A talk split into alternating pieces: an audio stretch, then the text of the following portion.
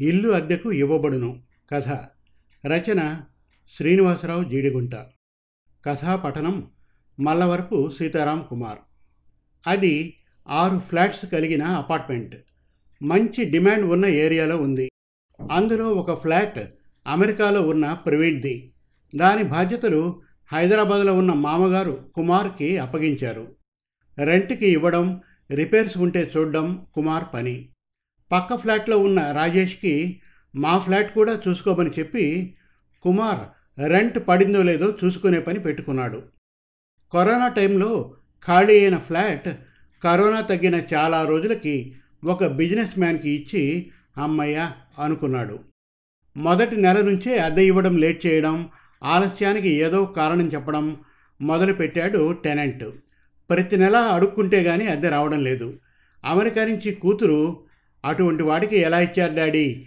ఇల్లు కదలకుండా ఎవడికి పడితే వాళ్ళకి ఇస్తే అంతే అంటూ నిష్ఠూరంగా మాట్లాడడంతో అద్దెకు ఉన్న అతనికి నోటీసు ఇచ్చి ఖాళీ చేయమని చెప్పి మళ్ళీ అద్దెకు ఇవ్వబడును అని బోర్డు తగిలించాడు. బోర్డు పెట్టిన రోజు నుంచి ఫోన్ కాల్స్ ఎక్కువ అయిపోయాయి రాజేష్ వచ్చిన వాళ్ళకి చూపించడం చూసిన వాళ్ళు మళ్ళీ వస్తామని చెప్పడం రాకపోవడం.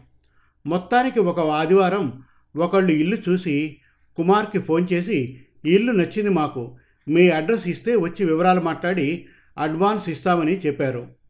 మొత్తానికి ఎవరో తీసుకుంటామని ముందుకు వచ్చారు అనుకొని వాళ్ళని రమ్మన్నాడు కుమార్. ఒక గంట తర్వాత కారులో నుంచి ఇద్దరు ఆడవాళ్ళు ఒక మొగతను దిగి లోపలికి వచ్చి కూర్చున్నారు. మీరు ఎక్కడ పనిచేస్తున్నారు?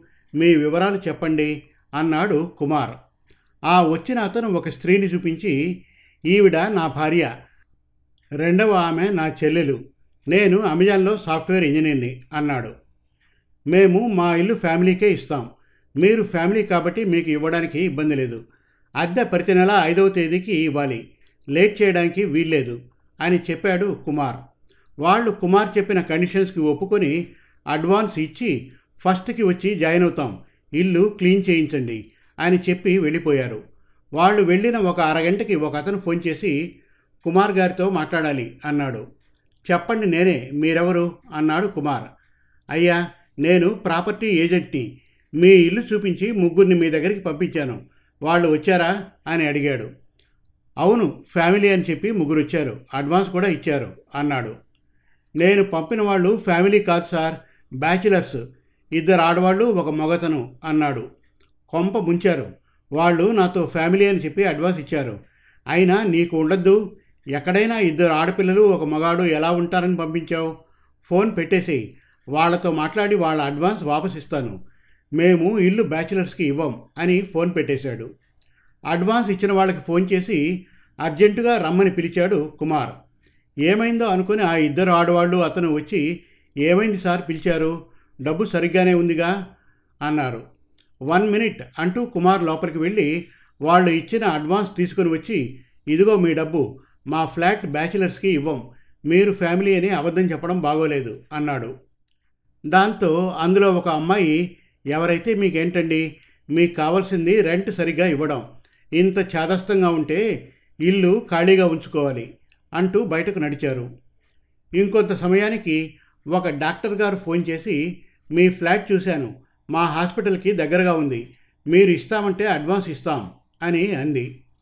సరే మళ్ళీ వాళ్ళకి కండిషన్స్ అన్నీ చెప్పి వాళ్ళు ఒప్పుకున్న తర్వాత అడ్వాన్స్ని గూగుల్ పే చేయమని చెప్పి ఎందుకైనా మంచిది. ఒకసారి స్వయంగా కలిసి మాట్లాడి అప్పుడు అడ్వాన్స్ తీసుకుంటానని చెప్పి వాళ్ళ హాస్పిటల్కి వెళ్ళాడు కుమార్.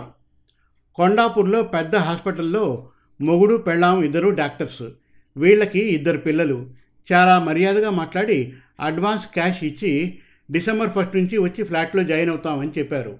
డాక్టర్స్ ఇద్దరు అడ్వాన్స్ తీసుకొని పోనీలే మంచి టెనెంట్ దొరికాడు అనుకొని ఈ విషయం రాజేష్కి చెప్పి బోర్డు తీసివేయండి అన్నాడు కుమార్.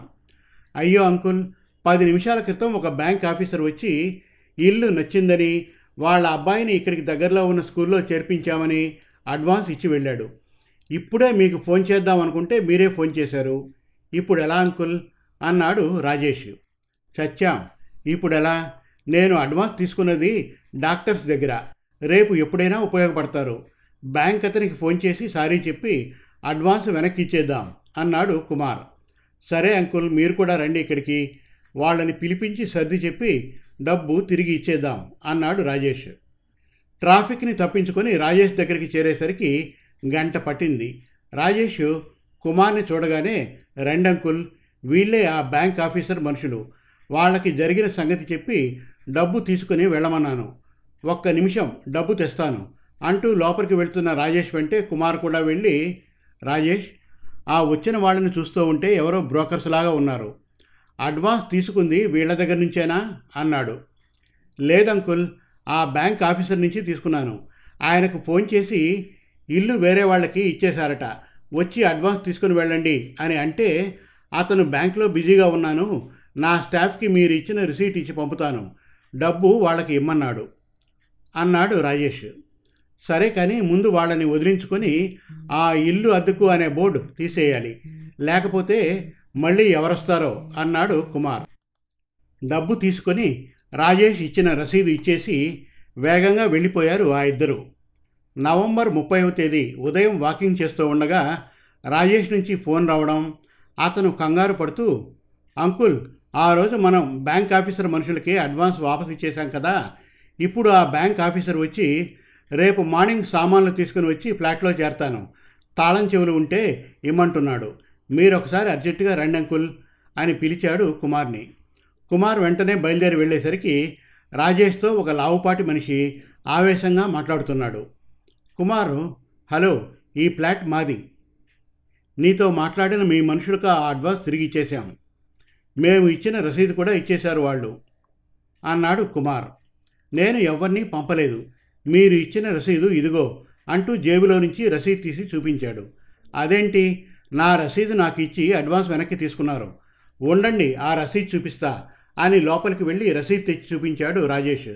సరిగ్గా చూడు అది నీ సంతకమేనా? అన్నాడు కుమార్. అప్పుడు సంతకం చూసి అరే ఇది నాది కాదే మోసం అని అరిచాడు రాజేష్. ఇంతలో కుమార్ అడ్వాన్స్ తీసుకున్న డాక్టర్ గారు కూడా వచ్చారు కీస్ తీసుకోవడానికి. ఆవిడ అంతా విని బయటకు వచ్చి కొండాపూర్లో పోలీసులకి ఫోన్ చేయడం ఐదు నిమిషాల్లో పోలీస్ వ్యాన్ వచ్చి ఆగడం జరిగింది. ఆ పోలీస్ ఇన్స్పెక్టర్ డాక్టర్ గారికి బాగా తెలిసినవాడు అవడంతో ఆ వచ్చిన బ్యాంక్ ఆఫీసర్ ఫోన్ తీసుకొని రాజేష్ ఫోన్ చేశాడా లేదా చెక్ చేసి అతని ఐడి కార్డ్ అడిగాడు. దాంతో అతను కంగారు పడి లేచి వెళ్ళిపోబోతూ ఉంటే అతన్ని ఆపి తనతో వచ్చిన పోలీసులకు అప్పగించి ఈ మధ్య ఇటువంటి మోసాలు ఎక్కువ జరుగుతున్నాయి డాక్టర్ గారు.